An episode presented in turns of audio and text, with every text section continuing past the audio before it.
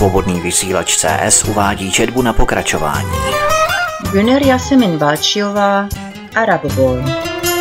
Z německého originálu přeložila a namluvila Jitka Zajícová.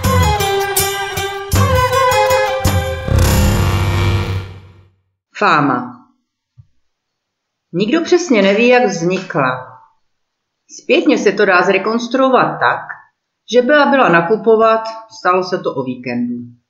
Supermarkety praskaly ve švech a Bea zjistila krátce před zavřením obchodů, že její matka zase prošvihla nákup. Tak se vláčela se čtyřmi narvanými taškami po ulici, když ji někdo poklepal na rameno. Byl to Tomás, bývalý spolužák ze školy. Bez zbytečných slov jí pomohl s taškami. Pojď, donesu ti je domů, se na to nedá koukat, jak to vláčeš. Když přišli před domovní dveře Bej, šel Tomas dál. Zanesl jí tašky až do bytu a pár minut se bavil s Helgou, Bejnou mámou. Znali se z doby, kdy chodili s Bejou do školy. Pro Beu to bylo příjemné setkání, krátký rozhovor a nenucené chování starého spolužáka jí pomohly zahnat pochmurné myšlenky na Rašída a nespokojenost z jejich vztahu. Když Tomas odešel, Přidržel mu mladý arabský muž domovní dveře. Hele, znáš tu dívku? Jakou dívku? zeptal se Tomas udíveně a pomyslel si, že si ho ten mladík s někým spletl. No tu se, kterou zprávě vešel do domu. Jo, je milá, ale co ti je potom? Sami se přihlouple pousmál a zmizel. To bylo pro něho sousto. Nemohl se ani dočkat, až bude vyprávět ostatním, jak viděl Beu s jiným klukem. Komu to vyprávěl prvnímu, co vyprávěl a kdo si k tomu přidal něco navíc, se neví. Jisté však je, že si každý něco přibásnil a na konci neodpovídalo pravdě už pranic. Nakonec to byl Husajn, kdo předal Rašídovi celé to poselství. Seděli společně před televizí a dívali se na pirátskou kopii nějakého hororu. Rašíd byl právě soustředěný na scénu, ve kterém už v operačním plášti s koženou zástěrou drží ve vzduchu vrtačku, před ním na židli spoutaná žena. Hele, Rašíde, jak se vede tobě a tvý přítelkyni? Tyhle B, nebo jak se jmenuje. Rašído zprvu vůbec nevnímal. Právě si spal do pusy hrst čipsu a zaojatě sledoval obrazovku, protože muž v plášti se chystal zabořit spoutané ženě vrtačku do oka že v oběti přehlušil poslední část Husajnovy otázky, ale ten bez váhání mluvil dál. Má teď někoho novýho, co? Skoro křičel, aby si byl jistý, že ho Rašid slyší. Co to říkáš za voloviny? Co jsi říkal, myslíš Beu? Nebo co? Takový halt německý ženský jsou. To bylo jasný, že něco takového udělá. Hele, ty retarde, co ti myslíš, že udělala? Dám ti jednu dodržky, ty socko. Sklidni se. Co pak můžu za to, když tvoje stará neudrží nohy u sebe? Viděli ji s jiným, s Němcem. Husajn vyprávěl Rašídovi story o údajném poměru s jiným klukem ve vší obšírnosti. Rašíd pozorně naslouchal. Nechtěl propásnout jediný detail. Tělo měl napnuté jak luk, ruce zatnuté v pěsti, i když věděl, že si žádný z kluků nenechal ujít příležitost, aby příběh vyšperkoval pikantními detaily, stačil Rašídovi jen ten holý fakt, že se byla nechala vidět s někým jiným. Teď ji všichni propírali a to bylo pro něho neúnosné. Musel ten problém rychle řešit. Přišlo mu to i docela vhod. Poslední dobou se s Beou často hádal. Ptala se ho, kde byl, když v noci nepřišel a tlačila na něj, pořád hovořila o vdávání. Rašíd se vždycky nějak vymluvil nebo ji uchlácholil slovy. Jistě, lásko, všechno bude fajn, uvidíš, já chci s tebou žít.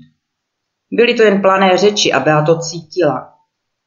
Ona sama k němu byla upřímná, nikdy mu nedala záminku k pochybnostem, nikdy neudělala závažnou chybu. Ale teď bylo všechno jinak. Mohl se jí zbavit, aniž by musel mít špatné svědomí.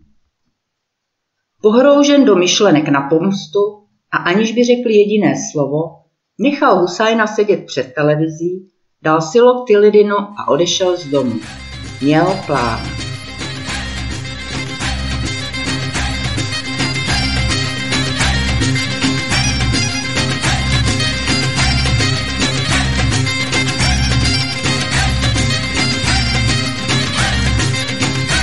Sami stál u slunce a ptal se ostatních, jestli už něco slyšeli o aféře Bay. Měl už pochybnosti, jestli bylo jeho vnadidlo dostatečné, když se náhle za ním vynořil Raší. Máš sami chvilku čas, musím s tebou probrat něco důležitého. V prvním momentě se sami zalekl, že ho bude Rašit vinit za ty pomluvy kolem Bay. Potichu přemýšlel, jakou výmluvu si vymyslí, aby Rašída uklidnil. Ale dopadlo to jinak. Sami ho překvapila tak velká důvěra, kterou mu Rašid projevil, když ho poprosil, aby předal B zprávu. On, Rašid, má teď novou přítelkyni a prosí Beu, aby mu vrátila šperky, které jí daroval. Chce je teď zpátky. Víš, nemám chuť tu couru ještě někdy vidět. Musel bych jí dát jednu do držky a já nechci tak hluboko klesnout. Sami z pochopení přikývl a až příliš dobře věděl, jak hluboko Rašid právě klesnul. Všichni mluvili o tom, jak poslední dobou Rašid už dlouho neudělal žádnou velkou věc a působil čím dál víc negativním dojmem. Neustále měl špatnou náladu a chtěl se jen hádat. Klukům se to nelíbilo, vyhýbali se mu a dokonce si na něho stěžovali i u Ábída. Rašíd byl na cestě z kopce, všechno tomu nasvědčovalo. Bez Ábídovy podpory by byl nula. Nerozčiluj se kvůli ženském, je to pořád to samý. Nejdřív brečí, protože na ně nemáme čas a sotva se otočíme, vrazí nám kudlu dozad. Všichni o tom mluví, je mi to líto Rašíde. Kdyby ho býval Rašíd požádal o jinou laskavost, byl by odmítl. Teď si to mohl dovolit. Konec konců měli Rašída všichni za lůzra, před kterým nikdo neměl respekt. Ale tenhle příběh sami ho bavil. Bea, Rašídova čistá princezna, je od nynějška volná. Postarám se o to jasně, kamaráde. Lehce plácnul Rašída dozad, jako by byli pořád opravdoví přátelé a nechal ho u slunce samotného. Sami se nemohl ani dočkat, až to poselství B sdělí. Okamžitě začal po ní všude pátrat. Vyptával se, kde by ji mohl najít a nakonec ji potkal před domovním vchodem. Musím s tebou mluvit, Beo, můžu jít s tebou dovnitř? Bea byla zaskočená, ještě nikdy u ní nikdo z Rašídových kamarádů s žádnou prozbou nebyl. Rašíd si to nepřál a tak to byl nepsaný zákon, že jeho přítelkyni nesmí nikdo oslovit. Obávala se něčeho nepříjemného. Je ve vězení? Ne, mám ti ale říct, že má jinou a s tebou končí. Chce zpátky svoje šperky. Když jí to sami říkal, nedíval se jí do očí. S rukama v kapsách koukal dolů na svoje nové Airmaxy, které si teprve včera koupil za peníze z jedné kapesní krádeže. Bea ztratila řeč. Ještě včera ji Rašit v telefonu ujišťoval, že je všechno OK. Měla se na dnešní večer připravit, že půjdou na procházku. Pěkně dlouho dělala všechno jen podle Rašída, Dokonce zrušila své vyučení v kadeřnictví Čípenčik, protože si to přál. Jeho chorobná žádlivost ji udělala z života peklo. Přerušila veškeré kontakty s přáteli, protože skoro nikdo nemohl Rašída vystát. Nic si z toho nedělej, jsi žeská holka, on je idiot. Sami cítil, že nadešel jeho okamžik, aby jí naznačil své sympatie. Vytáhl ruku z kapsy, něžně uchopil její a hluboce se jí zadíval do očí. Když budeš mít někdy čas, Beo, tak se můžem sejít a ještě si popovídat, OK? Teď mi dej ty šperky, ať je ten spratek spokojený.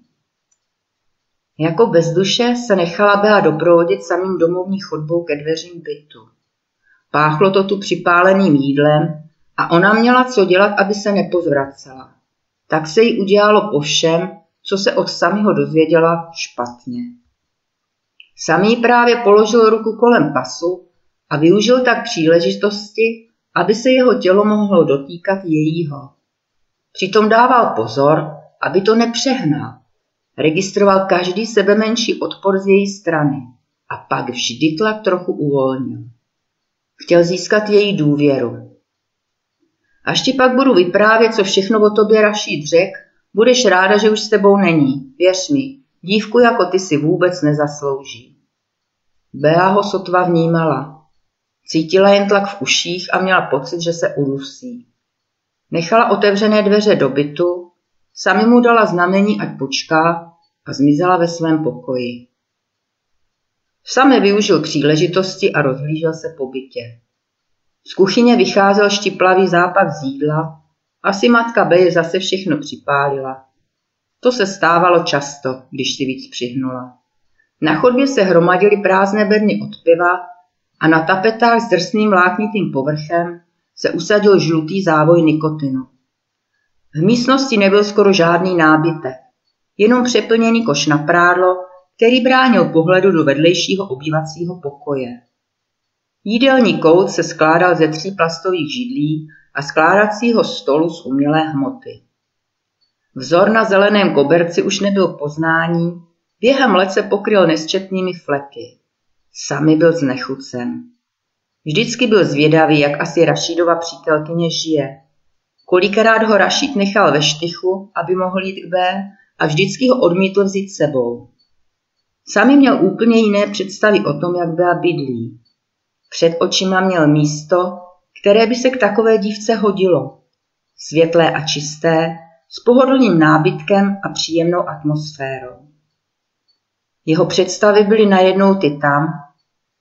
Pohrdal Rašídem, že stráví tady v tom odporném bytě tolik hodin. A zatímco ještě přemýšlel o tom, že měla jeho matka přeci jen pravdu, když nevynechala jedinou příležitost, aby zdůraznila, jak jsou Němci špinaví, stála byla před ním a s uplakanýma očima mu podávala sáček. Na, můžeš mu to dát, je tam všechno. Sami položil sáček na zem, vzal Beu do náručí a chvilku ji tak držel. Nebránila se. Třásla se po celém těle, když zvykala na jeho rameni. Neplač kvůli tomu idiotovi, nezaslouší si to. Opravdu nevěř mi. Sami byl sám překvapen, jak dobře umí soucit předstírat. A ještě víc ho překvapilo, že Bea nemá ani nejmenší podezření, že by využíval situace. Ona mu důvěřovala. Jak hloupí ty ženský jenom jsou, pomyslel si sami. Vždycky naletí na stejný špek. Musel potlačit úsměv, když se s ní loučil a prosil ji, aby na něho za hodinu počkala před dveřmi. Přiklívla a zamkla dveře.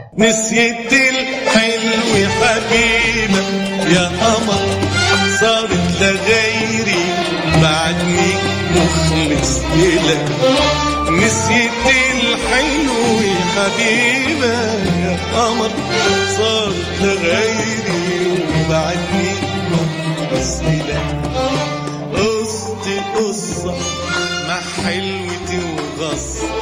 ليلي عذاب ونهاري Když se sami vydal na cestu za Rašídem, znášel se samou radostí nad zemí, jak hladce jeho plán proběhl a jak se mu daří přetvařovat. Doma u Rašída se rozpoutalo peklo. Selma běhala s křikem po bytě a Rašíd ji honil se žehličkou, kterou právě vytrhl matce z ruky. Jusuf stál ospale mezi dveřmi a zýval na Samiho. Co tu vole chceš? Teď se to zrovna nehodí, máme tu problém. Rašíd hledal nějaké prachy a šmejdíl ve skříních své sestry. Věděl, že tam matka čas od času ušetřené peníze schovává. Poslední týden jdou špatně kšefty a on dluží Ábídovi ještě tisíc eur. Kdyby na něm somroval další peníze, nedělalo by to dobrý dojem. Rašíd měl strach, že by se mohl Ábí dozvědět o jeho drogové závislosti a proto se snažil pár eur splašit jiným způsobem. Měl abstinenční projevy a potřeboval rychle nějaký štof.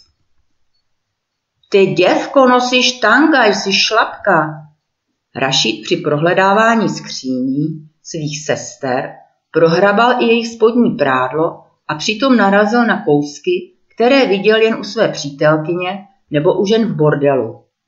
Byl steky bez sebe, dokonce se zdálo, že zapomněl na svůj absťák, tělo měl napjaté jak luk.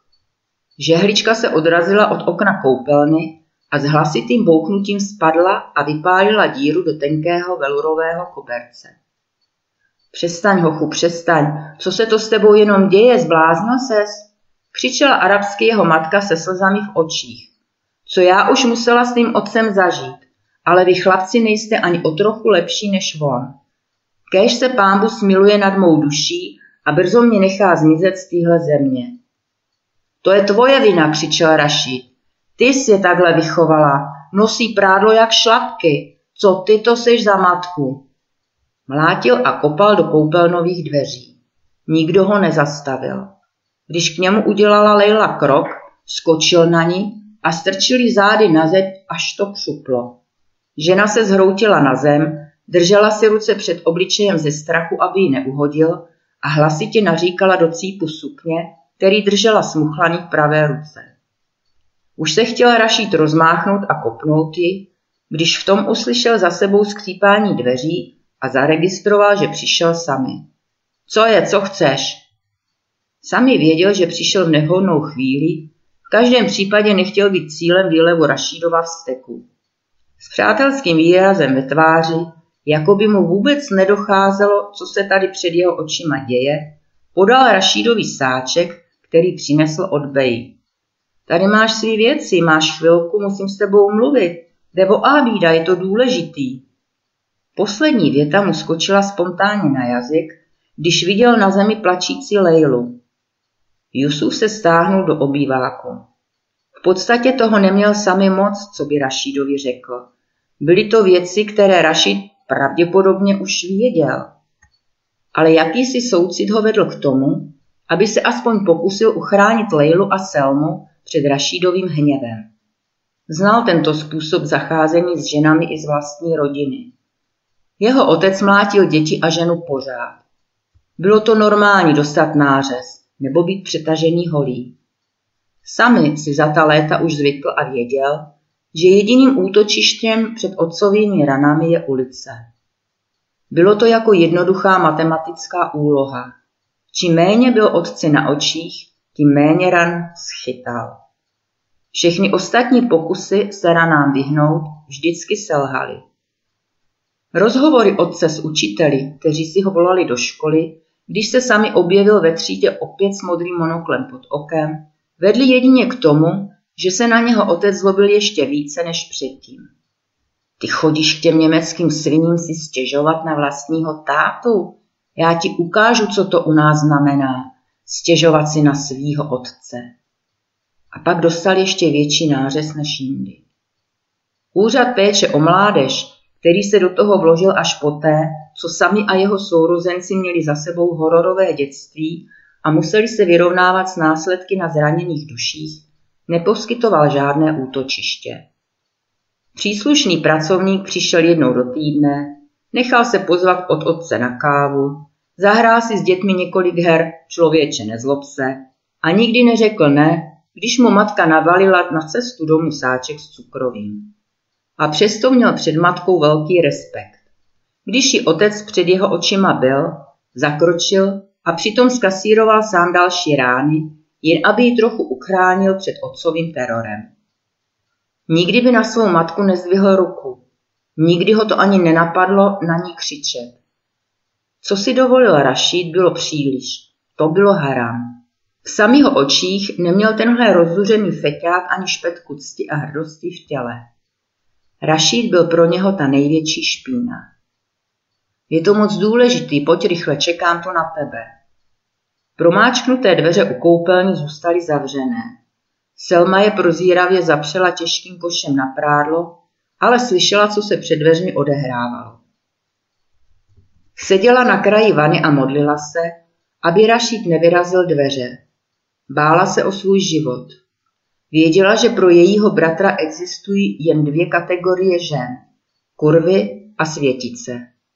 Světice musely být ženy z vlastní rodiny, čisté a neposkrněné. A tak se mají i chovat a oblékat. Jinak to byly kurvy bezecti a ceny. V zrcadle nad umyvadlem viděla svůj bledý obličej. Husté vlasy měla spletené do copu, který těžce spadal přes ramena. Nenáviděla svůj život a nepřála si nic jiného, než být někým jiným, žít jiný život. Normální život s normálními rodiči a bratrem, který by byl dobrým přítelem tak, jak to zná z amerických seriálů, které často sleduje v televizi a o nichž ráda sní o tom, že do toho krásného a pestrého světa patří. Teď ji ale realita z tohoto snu zase vytrhla. Tanga v její skříni byla dostatečným důvodem pro to, aby jí šlo o život. O život, který spočíval v tom, že každé ráno vstane, připraví pro rodinu snídaní, uklidí domácnost, nakoupí a sem tam s tetami poklábosí v kuchyni nebo si nechá ukázat fotky možných manželů. Posledně byl mezi ním dokonce jeden, který se jí líbil. Byl učitelem v Libanonu a podle řečí Ted to byl vzdělaný moderní muž, žádný sedlák jako většina ostatních. Možná by to bylo nejlepší řešení si ho vzít. Snad by ji mohl uchránit před násilím, které musela pořád snášet, před ranami svých bratrů a hněvem svého otce. Teď jí připadal tento tisíce kilometrů vzdálený cizí muž jako velká naděje. Zavřela oči a pokoušela se vyvolat v paměti jeho obličej. Představovala si ho jako hezkého muže s něžným úsměvem na rtech a jasnýma zelenýma očima. Vdala by se za něj. Kdyby mohla opustit koupelnu bez úhony, zavolala by svoji tetě a poprosila ji, aby zařídila setkání. Selma se rozhodla.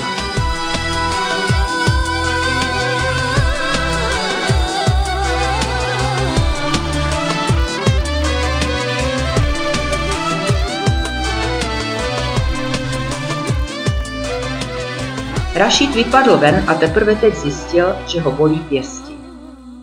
Strčil si do pusy palec a snažil se vytáhnout třísku, kterou si zadřel, když mlátil do dveří.